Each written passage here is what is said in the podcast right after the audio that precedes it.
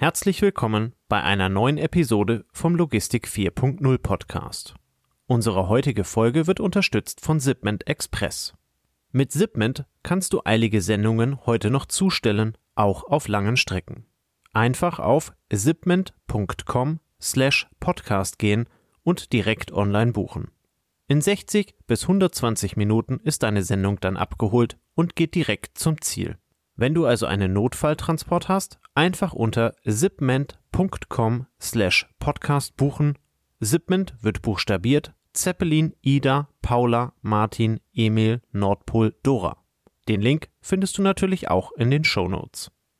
Wir bedanken uns ganz herzlich für die Unterstützung und jetzt geht es los mit der Folge.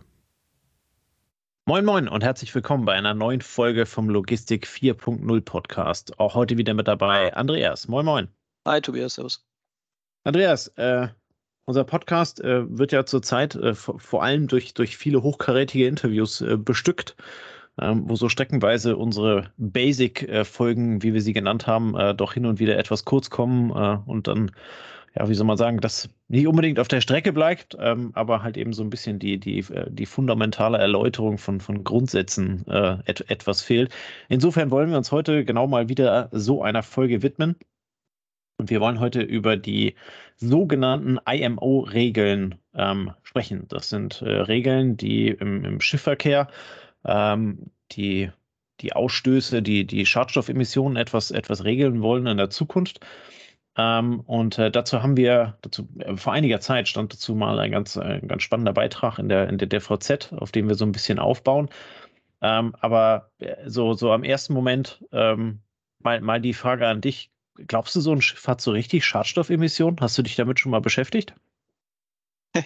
also ich äh, beschäftigt im Sinne von, ich habe tatsächlich mal eine Kreuzfahrt gemacht. Äh, okay. Und wenn du dann so Richtung Schlot hochguckst und ein bisschen fragst und ein bisschen liest, äh, dann fahren die mit Schweröl und haben in der Vergangenheit ja alles verheizt, was irgendwie so an Dreck aus der Ölproduktion rauskam.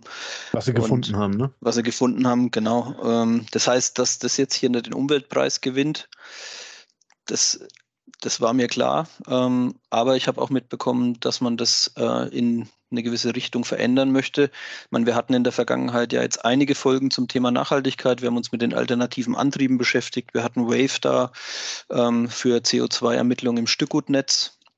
Ähm, wir hatten FUMO da. Wie kann ich eine CO2-Bilanz für ein KMU erstellen? Ja. Und ähm, wer sich dann, wer da mal seinen eigenen CO2-Fußabdruck berechnet, der weiß, dass Fliegen und Seefracht ähm, oder Kreuzfahrt da relativ hart reinschlagen.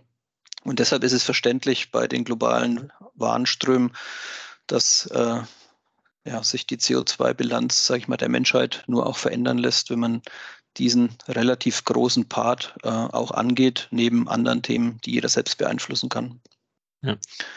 Für mich ist immer sinnbildlich so ein wunderschönes äh, ein wunderschönes Thema. Ich äh, arbeite in der Nähe vom Duisburger äh, Binnenhafen ähm, und, und äh, bin gleichzeitig relativ häufig in Hamburg. Ne? Und dann, dann siehst du halt eben so, du siehst die S-Bahn in Hamburg, du siehst die U-Bahn in Hamburg, du siehst, wie die Menschen da mit ihren, äh, hier mit ihren äh, Akkurollern durch die Gegend pesen ne? und, und sowas alles. Du siehst die Bahn, die also da irgendwo über die, über die Elbe fährt oder halt eben auch in Duisburg über den Rhein und sowas alles. Und dann siehst du halt eben diese, diese Schiffe mit ihrem Riesenschlot, wie du es gerade auch gesagt hast, in Hamburg natürlich durch die, durch die Kreuzfahrtschiffe nochmal von der Dimension her deutlich größer. Die machen dann einmal ordentlich Hup Hup und dann kommt also oben äh, äh, alles raus, was, was nicht nieder- und nagelfest und verbrannt werden konnte.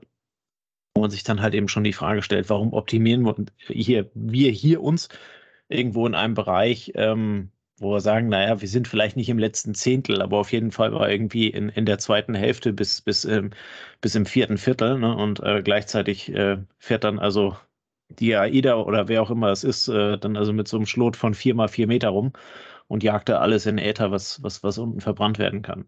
Von daher finde ich die. Ja, ich glaube, bei den Kreuzfahrtschiffen wird es noch bewusster, ne? weil das ist natürlich ähm, ein Luxus, das ist äh, Lebens-Lifestyle, würde ich sagen. Und ich glaube, dort spielt es zunehmend im Kopf der Konsumenten eine größere Rolle. Also gibt es, glaube ich, auch jetzt mittlerweile auf den Hurtigruten ähm, in Norwegen die ersten Schiffe, die dann mit Wasserstoff fahren und so weiter. Ja. Nur der, da ist es wieder so, die Logistik ist halt immer gegenüber dem Endkonsumenten ein Stückchen verborgen. Und wenn du dann ähm, vielleicht ein Produkt mit CO2-Zertifikat kaufst, was aber in China hergestellt wurde, dann kam es ja trotzdem ähm, über die besagten äh, Dampfer und Schiffe zu uns. Und deshalb ja, geht man das Thema auch an. Hm. Ähm, um mal auf das Thema zu kommen, äh, die, die IMO-Regeln sind halt eben quasi so ein, wie soll man das, wie soll man das nennen, so ein Klimaschutzkonzept äh, der, der Seefahrtbranche. Ähm, und dabei wird halt eben analog den, den anderen Bestrebungen an der Stelle vorgegangen. Ähm, das heißt, man, man schaut halt eben darauf, äh, welche, welche Größe hat das Schiff, äh, welches Gewicht hat es, was kann es ähm, entsprechend transportieren, auf welchen Routen ist es unter Umständen unterwegs ähm, und was verbraucht es dabei halt eben entsprechend. Ähm, genauso wie wir das beim Auto haben, äh, wie wir es bei anderen Verkehrsmitteln auch haben, wird das dann halt eben äh, gemäß diesen Regeln ähm. Kapazitäten, die da Nachholbedarf haben, äh, müssen halt eben dann ähm, einen, einen sogenannten Aktionsplan vorlegen, wie sie das halt eben dann äh, kompensieren können oder beziehungsweise verbessern können. Das würde zum Beispiel der, im, im, praktischen Beispiel äh, heißen, dass, dass ein Schiff, was heute einen zu hohen äh, CO2-Ausstoß oder ein, generell eine, einen zu hohen Ver, Ver, Verschmutzungsgrad hat, äh, äh, dann halt eben einen Aktionsplan vorlegen muss, wie man das innerhalb einer gegebenen Zeit anpassen und verbessern kann keine Ahnung, sei es äh, also ein Filter auf den Schornstein äh, kloppen oder, oder was auch immer. Ähm, da gibt es ja also äh, auch durchaus äh, Ideen, das, was du auch gerade sagtest, mit alternativen ähm, Antriebsarten oder beziehungsweise ähm, äh, Stoffen halt eben dann auch zu fahren. Ähm, Wasserstoff hat das, glaube ich, gerade bei den Hurtigruten genannt, ähm, um, um da halt eben dann ähm, die, die CO2-Verschmutzung an der, an der Stelle zu optimieren. Frage an dich mit, mit Blick auf den aktuellen Seefrachtmarkt. wir haben sinkende Raten, wir haben ähm, nach Corona jetzt relativ hohe Kapazitäten, die in den Markt reinkommen aufgrund der Nachfrage der letzten ein, zwei Jahre. Ähm, wo glaubst du, dass diese Regelungen ähm, den Markt hinbewegen? Also die Regelung müsste eigentlich etwas kompensierend wirken. Ne? Also die Regelung, die ja da von der IMO, diese International Maritime Organization, erstellt wurde und die sich an zwei Steuerungsgrößen orientiert, dem Energy Efficiency Existing Ship Index und Carbon Intensity Indicator. Also die sagen im Endeffekt, wie du es auch schon gesagt hast, ne, was braucht das Schiff und was transportiert das Schiff mit dem, was es an CO2 produziert. Ähm, die fangen das im Endeffekt dann so ein, dass sie halt die schlechtesten zuerst rauskicken wollen mit dem Mechanismus, äh, der von dir genannt wurde. Und das müsste dazu führen, dass die, sagen wir, unter Corona knappen Seefrachtressourcen, die dann durch Bau neuer Schiffe ähm, Schweinezyklus technisch jetzt massiv erweitert werden und jetzt auf eine Konjunktur treffen, auf eine Weltkonjunktur, die eher abkühlt oder die sich eher langsam entwickelt. Ähm, die müsste dementsprechend hier, sag mal, die Preise etwas stützen, weil es vermutlich dazu führt, dass die schlechtesten Schiffe dann auch vom Markt verschwinden. Das sind dann vermutlich nicht äh, die Riesendampfer von Maersk, die jetzt in Europa anlanden, sondern das sind dann wahrscheinlich Schiffe, die zwischen Indien und Afrika oder ähm, sagen wir, auf Routen, die uns noch unbewusster sind als die anderen, ähm, begegnen. Aber insgesamt wird dadurch das Angebot verringert und ähm, der Markt müsste dadurch teurer werden. Und er wird ja durch das Thema sowieso teurer, ähm, weil viele Effekte damit verbunden sind, dass du beim Umrüsten von Schiffen ähm, lange, lange Wartezeiten hast, ähm, um diese Umrüstung vorzunehmen. Ähm, du musst mitrechnen, dass eventuell ähm, Kapazitäten stillgelegt werden. Du kennst ja die Ergebnisse der Prüfung nicht unbedingt von voraus. Das heißt, du musst eventuell auch mit ein bisschen Puffer planen. Ähm, es macht das ganze System halt komplizierter und damit am Ende die Seefrachtraten wieder teurer. Wäre da die Einschätzung. Also wenn, wenn das hier äh, auf sinkende Seefrachtraten ähm, hindeuten würde, das wüsste ich nicht, wie man das begründen soll. Wird schwierig, ja. Wird schwierig, wird schwierig außer, ja. außer es finden wirklich neue Konzepte Anwendungen. Das könnte natürlich sein. Ich meine, wir hatten Cargo Kite hier, ähm, Startup aus München, was sich damit beschäftigt, Container mit, äh, sag mal, Windkraft äh, auch über die Ozeane zu bringen. Ähm, dies, was hier passiert, ist so ein bisschen, das kennen ja viele schon aus dem Straßenbereich mit den LKWs, ähm, mit, den, mit den Mautsätzen, die sich dann an der Euronorm orientieren. Dadurch werden eben LKWs, die eine sehr schlechte Euronorm haben, ähm, ja, stillgelegt. Es wird neu investiert. Und wenn das hier auch so passiert, dann müsste es dazu führen, wie gesagt, dass weniger Frachtraum da ist. Und was aber das ist jetzt eine Vermutung, da bin ich zu wenig im Seefrachtbereich, kenne ich mich da ein bisschen zu wenig aus, aber ich kann vermuten, dass die neuesten Schiffe ja eher den großen äh, Firmen und den großen Reedereien gehören. Und äh, die können sich natürlich relativ gut dann da vielleicht auch preislich finden, dass das auch nochmal dazu führt, dass eben der Markt äh, verdichtet wird, dass ein abgestimmtes Verhalten leichter ist. Ja, es muss ja nicht aktiv ja. abgesprochen sein, aber äh, der Markt wird so wahrscheinlich äh, besser für die Großen beherrschbar, sage ich jetzt mal. Also so ist jetzt eine Analogie zu einem ganz anderen Bereich, ne? aber ähm, wo gibt es noch eine kleine Metzgerei? Die Auflagen sind da so hoch, dass das meiste in große Schlachthäusern abläuft. Und wenn hier kleine ähm, Rieseninvestitionen tätigen müssten, damit ihre Schiffe im Spiel bleiben, dann konsolidiert der Markt normalerweise. Ja, genauso ist es letzten Endes auch die ähm, DVZ dann ganz interessanten Graphen äh, hat eben mit auf, aufgemalt. Ähm, das heißt, es gibt äh, bei, den, bei den Schiffen gemäß dem, gemäß dem, was du gerade sagtest, Energy Efficiency Existing Ship Index, der EEXI, ähm, gibt es also, ein, also eine Einkategorisier Einkategorisierung ähm, der Schiffe in, in, in dieses Raster. Ähm, und äh, da, da, wird halt eben dann entsprechend festgelegt, ob es was zu tun ist. Ähm, bei, bei A und B ähm, steht da gut und sehr gut. Ähm, C ist akzeptabel. Die Kategorie D ist vorübergehend akzeptabel und E ist Aktionsplan notwendig. Jetzt hat man in dieser Übersicht halt eben die ganzen bestehenden Kapazitäten einmal reingemalt ähm, deine, deine, de, deine Idee, äh, dass also hinten raus die großen Schiffe äh, eher weniger Probleme haben, sieht man relativ, äh, relativ gut in dem Graph.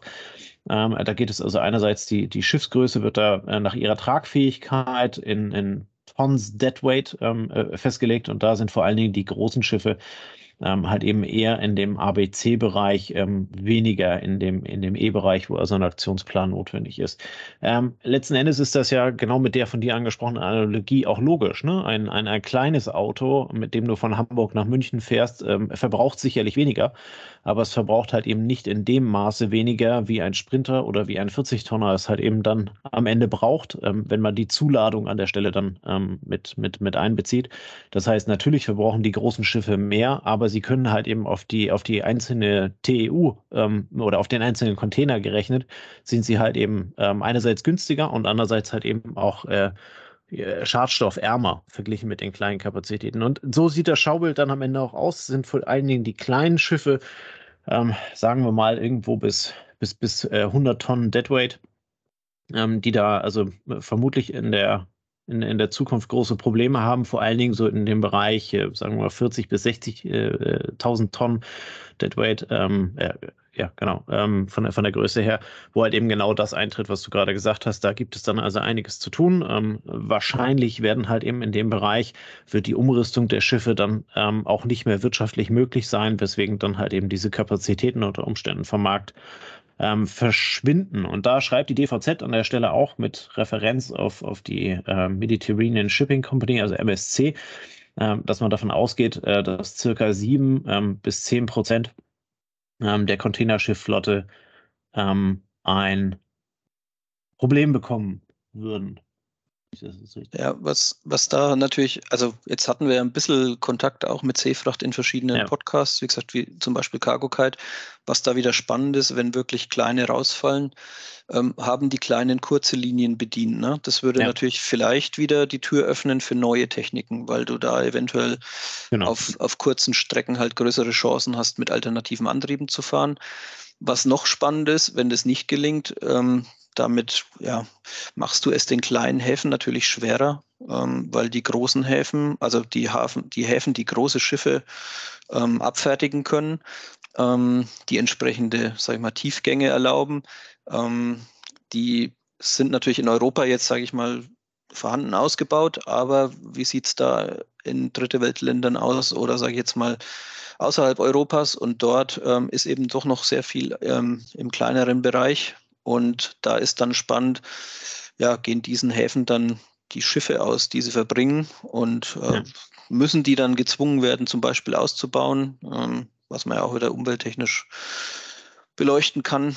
Und ähm, also da gibt es wahrscheinlich noch viele Zweitrundeneffekte, wo wir jetzt, also ich zumindest als Nicht-Seefrachtkenner, gar nicht so viel sagen kann. Spannend fand ich jetzt nochmal, um auf den Artikel nochmal zurückzukommen.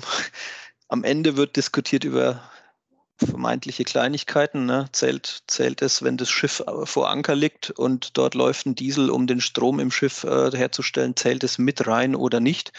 Darüber wird diskutiert. Also es scheint so, als ob die Branche das Thema akzeptiert hat. Ähm, ja. gibt keine Grundsatzdiskussion, es findet so ein bisschen eine Feinjustierung statt.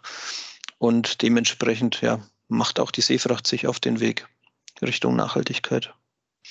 Genau. In dem, äh, in dem Artikel ähm, steht ähm, halt eben auch eigentlich ganz, äh, ganz spannend drin, ähm, dass halt eben genau diese 4600 Containerschiffe, die in dem Graphen drinstehen, ähm, halt eben betrachtet wurden und dass es da vor allen Dingen die Kapazitäten zwischen 1000 und 5000 Toy ähm, halt eben betrifft. Das sind ja größtenteils dann halt eben Schiffe, die nicht die ganz großen Routen bedienen, zumindest nicht im Regelverkehr. Wir hatten es vor kurzem in den News, dass halt eben kleinere Schiffe auf diese großen Routen ausgewichen sind, um viel Geld zu verdienen. Ähm, da gibt es jetzt die ersten Insolvenzen. Ähm, das heißt also gerade auf diesen, auf diesen kurzen Routen, wo du im Zweifel das, was du auch gerade sagtest, Häfen verbindest, die halt eben gar nicht in der Lage sind, ähm, so große Schiffe abzufertigen, könnte dann ein äh, Cargo Kite oder andere äh, Konzepte halt eben unter Umständen dann auch ganz, ähm, ganz spannend sein. Ähm, neben dem, wir nehmen Schiffe vom Markt, ähm, weil sie zu, also weil, weil, weil sie den, weil sie den Regeln nicht mehr entsprechen, weil der Ausstoß zu groß ist, gibt es ja dann auch gleichzeitig immer noch das Thema ähm, der, der äh, Produktivität. Produktivität ist logischerweise bei Schiffen, je schneller ich fahre, desto mehr Umschläge schaffe ich. Ähm, und äh, da wird also von, ähm, von der Peter Döhle Schifffahrts KG äh, wird ausgegangen, ähm, dass die Flottenproduktivität bei einem durchgehenden C-Rating und C war akzeptabel, ähm, um 12,2 Prozent sinkt. Das heißt, ähm, die Schiffe fahren langsamer, ähm, haben damit längere Laufzeiten, weil sie dann halt eben entsprechend weniger Schadstoffe äh, produzieren. Ähm, und somit hat das halt dann wieder auch eine, eine, eine Auswirkung auf, äh, auf den Räder, auf die Schiffe, auf die Crews, auf die Abfertigung und letzten Endes dann halt eben auch auf den, auf den äh, Kunden. Äh, insofern ist es sehr, sehr interessant, was da halt eben in der Zukunft passieren wird, wie die Interpretation dieser IMO-Regeln ähm, im, im Seefahrtsbereich ähm, sein wird. Ähm, wobei, das hattest du eingangs erwähnt, halt eben dieses Festlegen dieser, dieser Regelung halt eben von den zwei Faktoren, dem EXI und äh, halt eben den, den C2-Wert. Äh, das heißt, das eine sind die technischen Anpassungen am Schiff und das andere dann halt eben die, der CO2-Ausstoß pro gefahrener Seemeile, der in die Bewertung reinkommt ähm, wie sich das in der, in der Zukunft verändert. Ich finde es gut, dass an der Stelle der, der Aufschlag gemacht ist, so wie du es gerade gesagt hast, ähm, dass, dass man die Seefracht halt eben angeht. Da fährt eine ganze Menge. Alleine hier, wie gesagt, 4600 äh, Containerschiffe, die da in der Übersicht drüber sind, die machen, die haben einen entsprechenden Impact, die machen entsprechend viel Schmutz. Ähm, von daher, ähm, ja, sind wir mal gespannt, was da ähm, passiert, wenn das Ding dann äh, auch, auch voll gelebt wird. Äh, man befindet sich gerade in so einem Übergangszeitraum. Ähm, das hehre Ziel ist aber halt eben eine Verbesserung der CO2-Effizienz bis ins Jahr 2050 von 70 Prozent bei Handelsschiffen. Das heißt, da sind dann also deine Kreuzfahrtschiffe wieder nicht mit drin, ähm, aber halt eben die großen Containerriesen, die Massengutfrachter. Ähm, und das ist ja dann ähm, ja schon eine, schon eine große Zahl, 70 Prozent. Ja, das berücksichtigt, äh, berücksichtigt aber auch ein Stück äh, die Investitionszyklen in dem Bereich, ja. würde ich sagen. Ne? Wir haben Absolut. jetzt hier ähm, genug Jahre und diese Schiffe fahren ja teilweise 50 Jahre, würde ich mal sagen. Also ich glaube zumindest die Motoren sind so für den Bereich ausgelegt und wenn man dann ab und zu vielleicht auf ein Schiff stößt im Ausland äh, und man fragt, das ist ähnlich wie bei den Flugzeugen, ne? da fliegt halt genau. halt innerhalb von Afrika ein Flugzeug, was 78 gebaut wurde und so ist es bei den Schiffen hier auch. Man kriegt es bei uns vielleicht ein bisschen mit über so Flüchtlingsthematiken, wenn es darum geht, welches Schiff wird denn da eingesetzt. Und dem wird es hier aber ein Stück gerecht, auch durch die Logik, äh, wie etwas geratet wird. Also da spielt es nicht nur die Rolle, wie wird es ein Jahr lang geratet, sondern es muss über ein paar Jahre ein schlechtes Rating vorliegen. Erst dann wird das Schiff außer Betrieb genommen. Das heißt, der Räder hat entsprechend viel Zeit nachzurüsten, kann sich Gedanken machen, kann es noch auslaufen lassen. Ähm, da muss nicht von heute auf morgen agiert werden, so wie das genau. hier beschrieben ist, sondern da wird dem Rechnung getragen, dass man mit so einem Schiff halt meistens über Jahre kalkuliert. Ja, von daher haben wir das Thema äh, nachhaltige Antriebe vielleicht nicht im Seefahrtsbereich äh, äh, erschlossen und, und erschlagen, aber auf jeden Fall äh, mal einen ersten Impuls gegeben, wo es da in die Richtung, Richtung geht. Ähm, ich glaube, die wirtschaftliche Einschätzung an der Stelle der, der DVZ, ähm, dass das sich eher steigernd auf die Raten auswirken wird, wenn auch eher in einem moderaten Rahmen, ähm, teile ich absolut. Sind wir dabei, hattest du auch vorhin noch erwähnt. Ähm, insofern, ja, sind wir gespannt, wie es da weitergeht. Ähm, wir halten euch natürlich auf den Laufenden, wenn was äh, brandaktuelles reinkommt, natürlich in den Logistik News, ähm, wenn es da etwas Größeres geht. Fangen wir auch gerne mal wieder eine Folge dazu an mit einem Experten aus dem Seefachbereich. Und in diesem Sinne, glaube ich, haben wir es ganz gut erschlagen. Vielen Dank fürs Zuhören, vielen Dank für eure Aufmerksamkeit und wir hören uns nächste Woche wieder. Bis dann, ciao, ciao. Das war eine neue Folge des Logistik 4.0 Podcasts. Wir möchten dir helfen, neue Themen im Bereich der Logistik zu entdecken, zukünftige Entwicklungen und Trends kennenzulernen und dich mit anderen Logistikern zu vernetzen. Um regelmäßig zu neuen Folgen informiert zu werden, werde Mitglied in unserer Gruppe Logistik 4.0 auf LinkedIn oder folge den Logistik 4.0 Profilen auf Twitter, Facebook oder Instagram. Unsere Folgen werden mit Hilfe unserer Patreons produziert. Besonderer Dank gilt dabei unserem Patreon 4.0 der Firma Bord. Weitere Informationen, wie auch du unseren Podcast unterstützen kannst, findest du auf unserer Homepage logistik4.0.de. Hast du einen interessanten Themenvorschlag oder möchtest du dich als Interviewgast bewerben, kontaktiere uns per Mail an logistik4.0 at gmail.com. Bei persönlichen Kontaktanfragen an uns schreib uns gerne dein Anliegen dazu, damit wir wissen, wie wir diese Anfrage einordnen können und dich unter dem täglichen Spam schnell herausfischen können.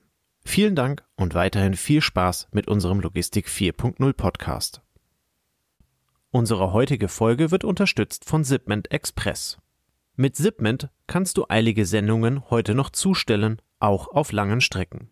Einfach auf zipment.com slash podcast gehen und direkt online buchen.